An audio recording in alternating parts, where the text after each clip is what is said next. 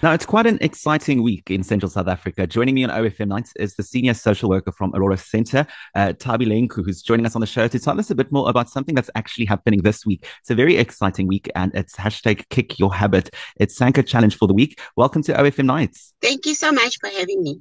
Listen, let's jump into it. As I mentioned, it is a busy week. You guys are on the ground and doing phenomenal work. For someone who's unfamiliar with what this week is, Tell us a bit more about what you guys are doing. Okay, so this week uh, we have launched in one of the schools in Bloemfontein the Kick Your Habit Week, uh, which is a campaign that we usually run every year in June.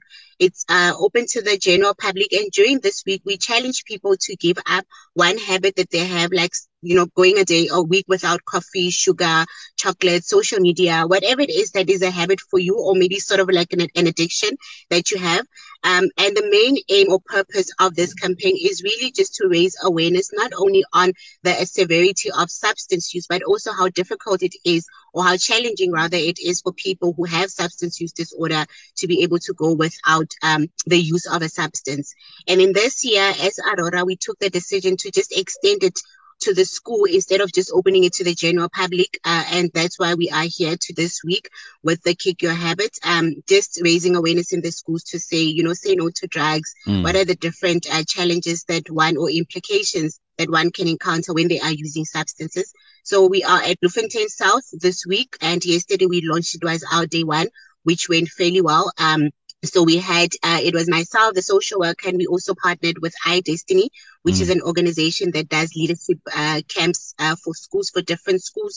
And we just basically spreading the message about, you know, drug abuse and the dangers thereof and challenging the learners to partake in our, our campaign. Let's quickly focus on the fact that you guys are targeting younger people with this campaign. I think it's a really important work that you are doing. As we know, it is a big reality that especially uh, young people in South Africa face.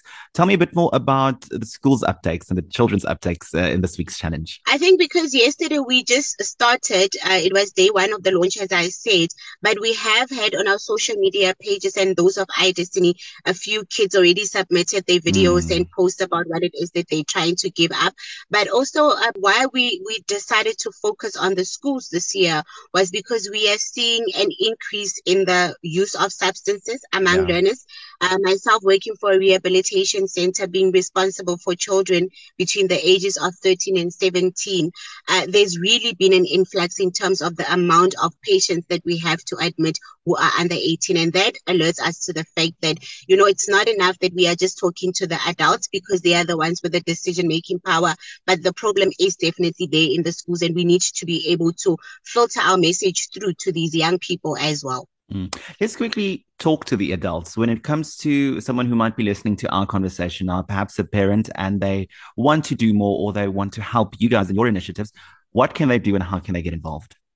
I think that we, we want to get as many people as possible involved in breaking a habit for a week so that they can get to experience firstly how difficult it is to share with us on our social media uh, pages um, in terms of how they're experiencing it day by day. It doesn't have to be everyday posting, uh, but just to put the message across to as many people as we possibly can.